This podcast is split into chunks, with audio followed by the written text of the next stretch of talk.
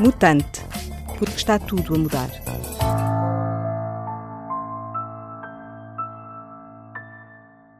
Arlindo Oliveira é presidente do Instituto Superior Técnico. Fez doutoramento em Berkeley, tendo sido diretor do INESC e autor de muitas dezenas de artigos científicos. A conversa que se segue gira à volta do seu livro Mentes Digitais, que se dedica a explorar a forma como a ciência está a redefinir a humanidade. É, portanto, uma conversa sobre o futuro que cruza várias disciplinas do saber e que abre caminho a cenários extraordinários. O seu livro tem uma abordagem muito ambiciosa no sentido de querer levantar questões que são sociais sobre as mentes digitais através do cruzamento entre várias disciplinas, a cruzar a neurociência, a computação e a biologia. Há algo de novo em formação neste cruzamento destas ciências? Não, estas ciências têm vindo a convergir uh, na última década, nas últimas décadas. Não é? Qualquer das ciências em si já tem muitas décadas e algumas já têm um século. Mas a convergência é um bocadinho nova, é um bocadinho nova. Uh, e, e, penso que é isso é que causa esta, esta, esta possibilidade. Usámos os computadores para perceber a biologia, usámos os computadores para perceber a neurociência, usámos as ideias da neurociência para projetar novos sistemas computacionais a perceber as regras que levam ao desenvolvimento de sistemas biológicos. Acho que essa convergência é que de facto permitirá os grandes avanços das próximas décadas. Uma das ideias mais interessantes e das primeiras que lança no livro é que daqui a 100 anos ou mesmo a tecnologia onde nos vamos confrontar será tão estranha que para uma pessoa que esteja viva hoje pareça magia. É, eu acho que nós não temos muito, não, não gostamos de pensar o que é que acontece em 100 anos. Em 100 anos acontece muita coisa. Se nós andarmos 100 anos para trás, Uh, o mundo era completamente diferente. Não havia, obviamente, telemóveis na internet, mas os carros eram uma raridade. Não, praticamente não havia aviões. Portanto, uma pessoa de há 100 anos fosse teletransportada para a atualidade e que entrasse num aeroporto, visse as pessoas agarradas aos telemóveis, pensaria que estava noutro planeta. Eu acho que daqui a 100 anos vai ser a mesma coisa. É, é-nos muito difícil perceber isso, que daqui a 100 anos vai ser ainda mais difícil, porque acho que as coisas vão andar a acelerar. E, portanto, uma das coisas que eu digo no meu livro é que eu nem sequer tento prever o que é que acontecerá daqui a 100 anos, só tento, de alguma maneira, tornar as pessoas conscientes que, de facto, as coisas vão ser muito, muito diferentes da, da atualidade eh, num século. E isso é uma coisa que é interessante pensar, é interessante pelo menos tentar projetar como é que serão as coisas daqui a 100 anos. Será que não existem telemóveis? Será que, que, já não, não, não viajamos da maneira como viajamos agora, viajamos de outra maneira? Será que comemos de outra maneira? acho que são um bocadinho essas projeções que, que, é interessante fazer, embora são adivinhas que são muito difíceis de fazer, não é? E é a necessidade constante que nós temos de nos adaptarmos, é o efeito que identifica o Red Queen Effect. Exatamente, exatamente, o Red Queen Effect, quer dizer que a tecnologia e toda a sociedade vai avançando tão depressa por exemplo, mesmo eu, que me considero uma pessoa relativamente atualizada em termos tecnológicos, quando vou ali ao Web Summit tenho alguma dificuldade em acompanhar todas as ideias que estão lá. São cada vez mais. É cada vez preciso um esforço maior para acompanhar a tecnologia. Esse é um dos pontos de partida pelo qual podemos fugir da discussão do livro. Uh, aqui estamos a começar a ter problemas sociais, porque começa a haver uma desigualdade e um afastamento, por exemplo, entre gerações. Que sempre existiu, não é? O que eu acho é que ele é cada vez maior. Eu, eu por acaso, também digo isso, quer dizer, eu, eu pensei dos meus avós para os meus pais houve um salto grande, eh, foram pessoas que viajaram, tinham carro, tinham televisão, sabiam ler, etc. Depois dos meus pais para mim houve mais um salto grande de computadores, eh, informática, curso superior, coisas desse tipo. E portanto pensei, bom, agora para a próxima geração o salto se calhar já não é tão grande, já estamos mais ou menos na, na, na frente da onda. Mas não é verdade, eu acho que a próxima geração vai haver um salto tão grande, ou talvez maior, Uh, e isso é que é, é, difícil de perceber. É claro que também há a possibilidade oposta, que de facto nós vivemos numa era dourada da, da, da, da evolução tecnológica e que os próximos 100 anos vão ser extremamente aborrecidos. É? Pode acontecer. Eu não digo que, não, que seja impossível. Não parece muito credível, mas pode acontecer. E, e pelo, que se vê, pelo que se vê dos desenvolvimentos tecnológicos da última década, não, ainda não, me parece que estejamos ainda no pico. Isso é completamente ao arrepio daquilo que nós temos visto recentemente. Realmente a evolução tecnológica está a acelerar-se. Vai, mas, mas também não temos nenhuma garantia que a evolução tecnológica vá permanentemente acelerar. E há pessoas que têm a visão oposta, quer dizer, nós dominamos a eletricidade, agora dominamos os transistores, dominamos a computação, dominamos as leis da física, mais ou menos é isto. Não há mais nada para dominar, portanto isto agora vai parar. Há pessoas que têm essa opinião. Eu não partilho essa opinião, mas acho que é uma opinião interessante, pelo menos como ponto de discussão. Pode acontecer que o mundo daqui a 100 anos seja muito parecido com o de agora. Continuamos a andar de avião que anda a 900 km a hora, continuamos a ter uns telemóveis, se calhar em vez deste tamanho são um bocadinho maiores. Eu não acredito nisso, mas não é impossível, não é impossível. Aliás, estas pessoas defendem isso, dizem que a maior a revolução que existiu, a maior rapidez na revolução tecnológica foi durante a, a Revolução Industrial que nessa altura ganhámos água canalizada, ganhámos transportes, ganhámos eletricidade, ganhámos telefones e que as coisas agora até já nem são assim tão revolucionárias. Eu não concordo muito, mas é uma ideia interessante. Eles fazem uma pergunta interessante, um dos autores defende isto. Eu perguntei, imagine que você podia manter todos os desenvolvimentos tecnológicos que tem agora, mas não, uh, isto é em inglês, internal plant, água canalizada dentro das casas, canalização e e, e, e, e, sanitários. Imagina, podia ter tudo menos canalizações sanitárias. Ou então podia ter canalizações sanitárias. O que é que você escolhia? Imagina que vivia numa cidade sem ter casas de banho interiores, sem ter. As pessoas pensam, ah, de facto, a água, a água canalizada é uma coisa importante, não é? Uh, mas pronto, mas de qualquer maneira, eu acho que esta é uma discussão interessante. Eu pessoalmente acho que as coisas vão continuar a estar. Até porque há regiões do mundo em que ainda não há água canalizada. É verdade.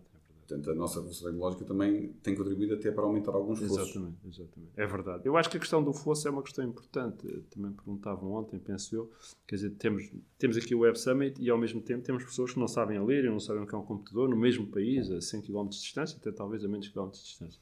E esse fosso tem tendência a aumentar e isso é um problema sério porque as pessoas que não têm a formação também têm dificuldade em aproveitar as oportunidades que são colocadas, que são abertas por novas tecnologias. Nesse sentido, a desigualdade estará a aumentar.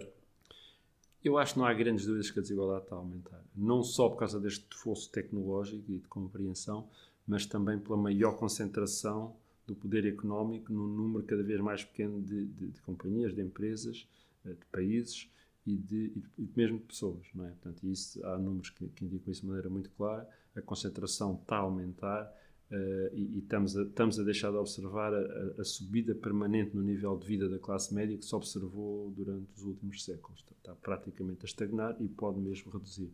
Eu acho que isso é uma preocupação importante. Outra ideia muito provocadora é a de olhar para a evolução como um algoritmo que está a correr há 4 milhões de anos. Uh, isso não quer dizer que, determine, que haja alguma espécie de biodeterminismo, pois não? Não, essa ideia, lamentavelmente, não é minha. Eu, eu, eu como digo, tirei, foi o Daniel Dennett, onde eu li, não sei se é dele, penso que sim. Portanto, é a ideia que a evolução, de facto, não é mais do que um algoritmo que corre noutro suporte, num suporte computacional específico.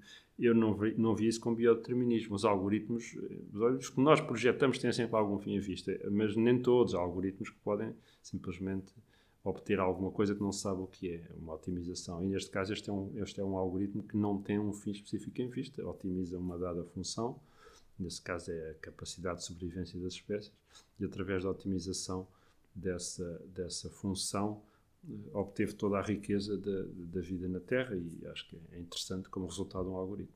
Diria que um crente pode olhar para esse algoritmo como tendo sido criado por um Deus? Sim, podemos sempre, podemos sempre fazer isso e há uma visão, não é? Mas realmente não ajuda muito a explicar. Eu acho que permite que as pessoas mantenham a coerência, a consistência entre a sua fé e uma visão científica da origem da vida e do universo. Isso é possível fazer. Podemos sempre dizer Deus criou as leis da física, Deus criou a Terra e depois a coisa funcionou por si. Mas isso realmente não explica muito, porque depois levanta-se a pergunta, está bem, mas Deus criou a Terra e, e, antes disso, ou quem é que criou Deus? Portanto, há sempre aqui uma pergunta que é um bocadinho atirada para, para canto uh, com essa. Portanto, eu acho que sim, eu acho que a ciência e tudo o que sabemos sobre a evolução não é incompatível com a existência de Deus. Aliás, o fim do livro até deixa lá uma pequena possibilidade para, para, essa, para essa visão, uh, mas realmente não explica muito, não é? Porque simplesmente atira o problema para o outro. Deus criou e, portanto, essa é a resposta. Tentando fazer um resumo do arranque do livro, o seu propósito terá sido de explorar as possibilidades e os problemas abertos com o aparecimento das mentes digitais, ou seja, as entidades não biológicas que vão aparecer graças à revolução tecnológica, à evolução que nós estamos neste momento a viver. Uh, esta quarta revolução tecnológica que está neste momento a acontecer, é o período de evolução em que há esta, esta aceleração, este crescimento exponencial. Uh, tudo isto acontece cada vez mais rápido e isso provoca inovações tremendas no espaço de décadas. Algumas delas são referidas por si e grande parte delas uh, são ou assustadoras ou do cenário de domínio da ficção científica. Há, aliás, um ponto interessante que é a sua insistência, um, sem qualquer problema, que é uma coisa que às vezes os cientistas não fazem, em citar autores de ficção científica. Pois, talvez um bocadinho. Algumas pessoas acham um bocadinho exagerado, mas de facto eu acho que há muitas ideias que vieram da ficção científica e, e que são interessantes, e algumas delas tornaram-se em ciência. Não é? Depois daí, parte para uma viagem detalhada pela evolução das ciências biotecnológicas, para a apreciação do que podem ser estas mentes digitais e quais as consequências do seu aparecimento, certo? Sim. Sim, portanto, a ideia ali é, nesta, nesta análise da convergência destes destes, bom, destes dois domínios, do domínio biológico e da computação, embora o domínio biológico tenha, tenha, tenha duas vertentes. O objetivo do livro é fazer com que as pessoas percebam a fundo estas questões. E para isso tem de perceber um bocadinho como é que funciona um sistema biológico, um bocadinho, um mínimo, como é que funciona um cérebro. Portanto, é isso que o livro tenta fazer. E depois a seguir tenta explicar como é que, de facto, o, o que o cérebro faz é a mesma coisa que um computador faz, só com outros métodos e, e, outro, e outro suporte. E, portanto, eh, e o livro, que algumas partes eh, eventualmente poderão ser um bocadinho mais pesadas, mas o objetivo é justamente que as pessoas consigam perceber o racional que sustenta o facto que o cérebro é um computador e um computador pode ser um cérebro.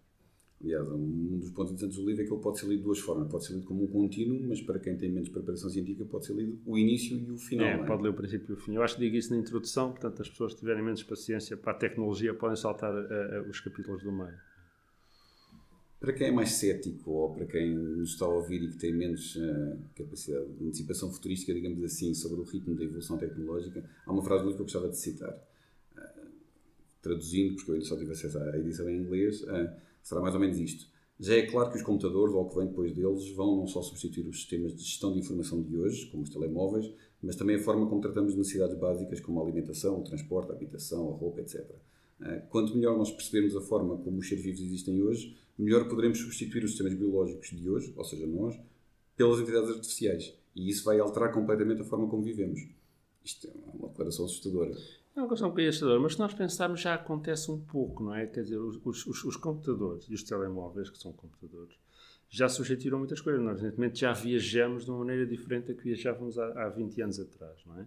Já compramos casas de uma maneira diferente, já fazemos muitas coisas, já fazemos compras, se calhar, já ouvimos música, já vemos televisão. As minhas filhas já quase não veem televisão, já só olham o computador.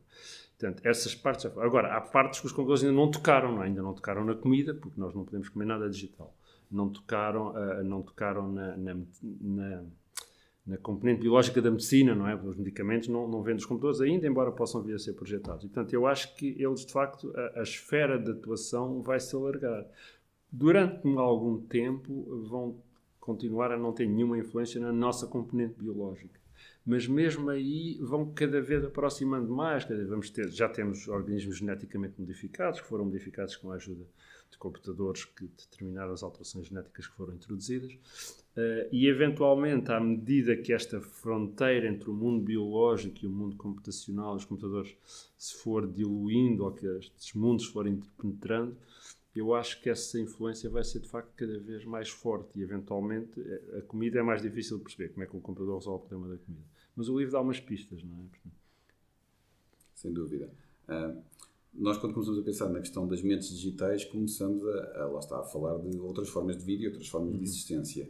A questão da consciência é central para este tema e é, aliás, bastante detalhado no seu livro. A consciência, alguns chamarão a alma ou a essência do ser individual, não é? Ah, é algo que pode ou não existir em função do modelo de ser de que estamos a falar. O humano, ah, nós podemos identificar-nos com uma lógica que identifica essa consciência ou não. Uhum ou como parte da, da mente. A questão da consciência acho muito interessante. Portanto, ligou a consciência e a alma e elas têm uma relação, mas não são, apesar de tudo, a mesma coisa. Nós podemos imaginar que há seres conscientes que não têm alma e seres que têm alma e não são conscientes, embora esta segunda seja mais difícil. Mas mesmo que não acreditemos na questão da alma, mesmo que não acreditemos na questão da, da vida após a morte, etc., a consciência é uma coisa que todos nós acreditamos. Todos nós acreditamos que somos conscientes e tal. Quando, gente, quando, tentamos descrever o que é a consciência é que o problema começa, porque é muito difícil e não, não se consegue exatamente perceber. Eu não lhe consigo descrever o que é a minha consciência e você terá com certeza muita dificuldade em descrever o que é a sua consciência. Isto é um problema que tem sido endereçado uh, por muitos eh, filósofos e por muitos cientistas e é um problema que ainda é um bocadinho obscuro. Há pessoas que têm a teoria que nunca se conseguirá perceber a consciência porque é uma coisa muito própria, é uma coisa que por inerência é nossa. Nunca podemos perceber o que é a consciência do morcego morcego voa na noite a ver o mundo através de ecos, quer dizer, ele não nos pode escrever. Uh, talvez eu pessoalmente tenha a teoria que vamos percebendo isto um bocadinho melhor e que daqui a 50 anos, ou 30 ou 50 anos, provavelmente teremos uma melhor ideia do que é uma consciência. À medida que os nossos sistemas artificiais comecem a exibir comportamentos que só são justificáveis através de uma linha de consciência. E eu acho que nessa altura perceberemos que a consciência não é uma coisa assim tão mágica, é uma forma, da maneira de nós darmos uma ligação e uma conexão desde o momento em que nascemos, ou desde que nos lembramos, até agora. A consciência é essa linha da vida, não é? A consciência não faz muito sentido se pensarmos que eu acabei de acordar agora e não lembro nada para trás, não é? Qual é a consciência nesse caso? E, e, aliás, pessoas que sofrem doenças de memória, problemas de memória, que lamentavelmente têm tido alguns contactos, e eu acho que isso afeta um pouco o que é que a consciência quer dizer. Uma pessoa, quando acorda de manhã e não se lembra de nada, já tem um tipo um bocado diferente de consciência, porque já não se lembra do que é que combinou ontem, o que é que pensou há uma semana, de quem são as pessoas, etc.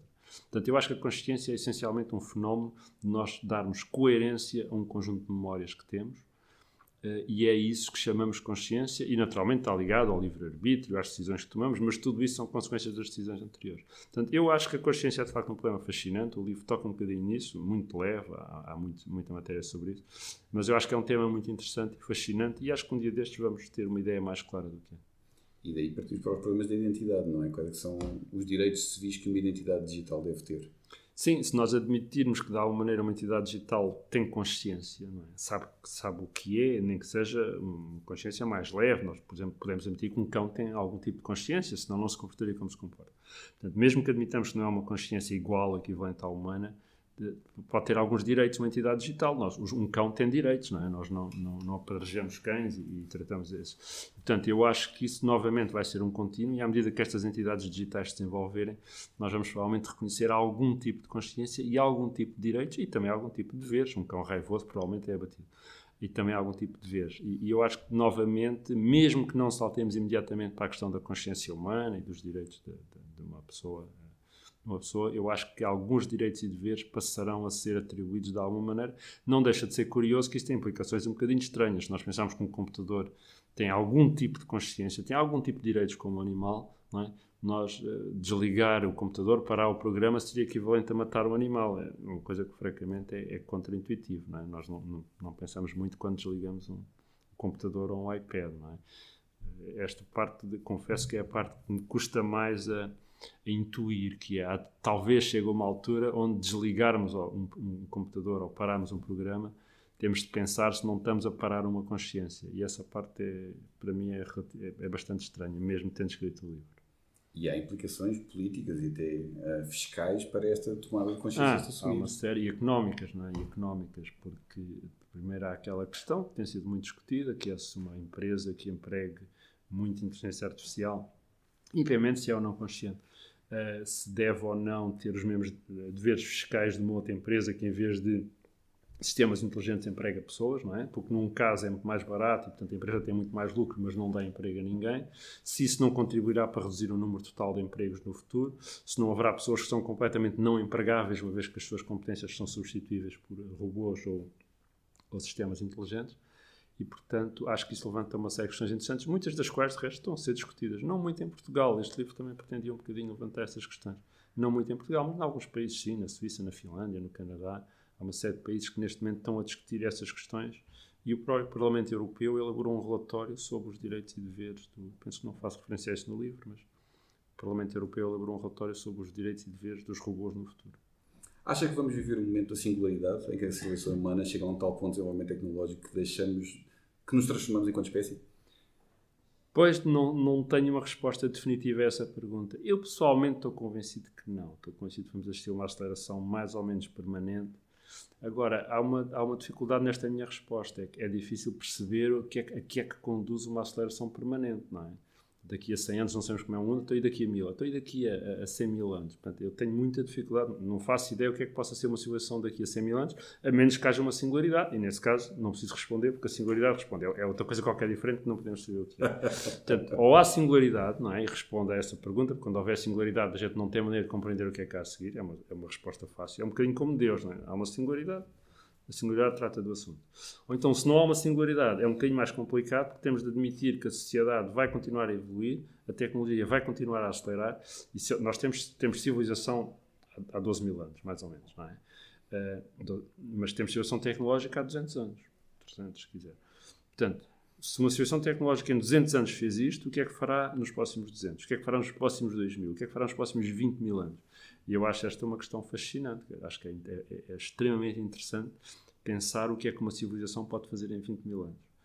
Uh, e isso prende-se também com algumas perguntas que eu coloco, que é, bom, se de facto, porque é que não há outras civilizações na galáxia? Pode ser que haja uma resposta muito simples para isto, é que nenhuma civilização dura 20 mil anos. Pode acontecer. Seja como for, depois de todos os cenários que traçou no livro que nos permitem explorar como serão estas mentes digitais, estas entidades digitais, ah, é claro que todas elas serão muito superiores ao ser humano. Ah, isto não implica uma abordagem que prevê a extinção da espécie humana ou pelo menos a sua transformação numa coisa completamente diferente? Pois é, o problema das superinteligências, não é? Há muitas pessoas que têm trabalhado nisso e, curiosamente, ouvimos falar disso também no Web Summit, inclusive o Stephen Hawking abordou essa questão. Novamente, isto, estas perguntas estão todas relacionadas, não é? À singularidade. Eh, é difícil de imaginar uma situação em que a inteligência artificial não venha realmente a ter mais potencial do que a inteligência humana ou, nós deixamos de desenvolver. Pronto, nesse caso fica tudo como está e estamos todos, continuamos assim, mas nesse caso é também parar o desenvolvimento tecnológico. Ou se ela se for desenvolvendo, mesmo que não seja muito rápido, daqui a 50 anos, daqui a 100, daqui a 500, há de ser, há de ser muito boa. E portanto, eu acho muito razoável pensar que nós devemos assumir que, alguns no futuro, nós não vamos ser as criaturas mais inteligentes na Terra as consequências disso são um bocadinho estranhas, não é? Quer dizer, os chimpanzés eh, viviam satisfeitos até aparecerem os seres humanos, agora vivem assim nos, nos, nos pequenos uh, reservas, nas florestas, etc. Uh, eh, ou então, ou então uh, também pode acontecer que os seres humanos de repente ganhem uma consciência tal que o mundo torna a ser natural e os chimpanzés passem a, ter, a voltar a ter a África toda e as florestas todas, etc. Uh, e pode ser que seja aconteça isso com as inteligências artificiais, que tomam conta do mundo, tratam disto tudo, da energia, das supply chains, da comida, e nós vivemos aqui muito satisfeitos com o mundo todo no estado, no estado natural. Pode ser que seja esse o futuro, até me parece um futuro muito razoável, mas não deixa de ser um bocadinho estranho, porque não seremos nós que estamos em controle, seria um sistema qualquer que, que tomava conta de nós, da mesma maneira que nós tomamos conta das galinhas. É? é um bocadinho assustador. Não é, é um bocadinho estranho. É um bocadinho estranho. Uma última questão tem a ver com a forma, como fecha o livro, que eu acho particularmente sedutora e extraordinariamente inteligente. É aquela abordagem que permite pensar que uma civilização extraterrestre já tenha passado por estes pontos de evolução ou, ou outros e tenha chegado a um estado de inteligência digital uh, ou mente digital, em que estará numa realidade diferente da nossa. Uh, aliás, até cria a possibilidade de existirem universos paralelos e nós fazemos parte de um desses universos. Estamos dentro de uma Matrix, não é? Pois, exatamente, a conclusão acaba por ser. Portanto, a conclusão é, quer dizer, uma simulação muito boa é indistinguível da realidade. É a questão do Matrix, exato. Uma simulação, bem, eu não tenho nenhuma razão para acreditar que vivemos numa simulação, embora, curiosamente, há pessoas que argumentaram. Há, várias, há vários argumentos nessa linha e conseguem-se achar na internet. E há vários argumentos. Aliás, um deles acho que foi do Elon Musk. Que, que, portanto, é possível argumentar. Eu não, não tenho. Mas, mas há um facto que é verdade é impossível distinguir se está dentro de uma simulação ou se está numa realidade se a simulação for suficientemente boa. E, portanto, deste ponto de vista, existe uma possibilidade, pelo menos hipotética, é? teórica, de que vivamos numa simulação. E também existe uma possibilidade que uma tecnologia que vá desenvolvendo computadores cada vez mais rápidos, cada vez mais poderosos, acabe por ter condições de simular o seu próprio mundo, simular o seu próprio universo. Pode estar livre de coisas inconvenientes, como aquecimento global ou, ou limitação de da superfície disponível, ou, ou, ou a extinção, ou o fim da energia, etc. E, portanto, pode acontecer que, de facto, as civilizações avancem tanto que as páginas tantas se afastem do mundo real e decidam viver em mundos simulados. É essa a perspectiva que eu levanto no fim do livro, levantando aqui um bocadinho o véu ao fim do livro, mas as pessoas podem, eu como também disse, as pessoas podem ir diretas ao fim do livro e, portanto... Professor Lino Oliveira, muito obrigado por esta conversa. Tá, muito obrigado, eu, foi um prazer. Mutante um programa de Diogo Queiroz de Andrade. Subscreva os podcasts do Público em público.pt/podcasts.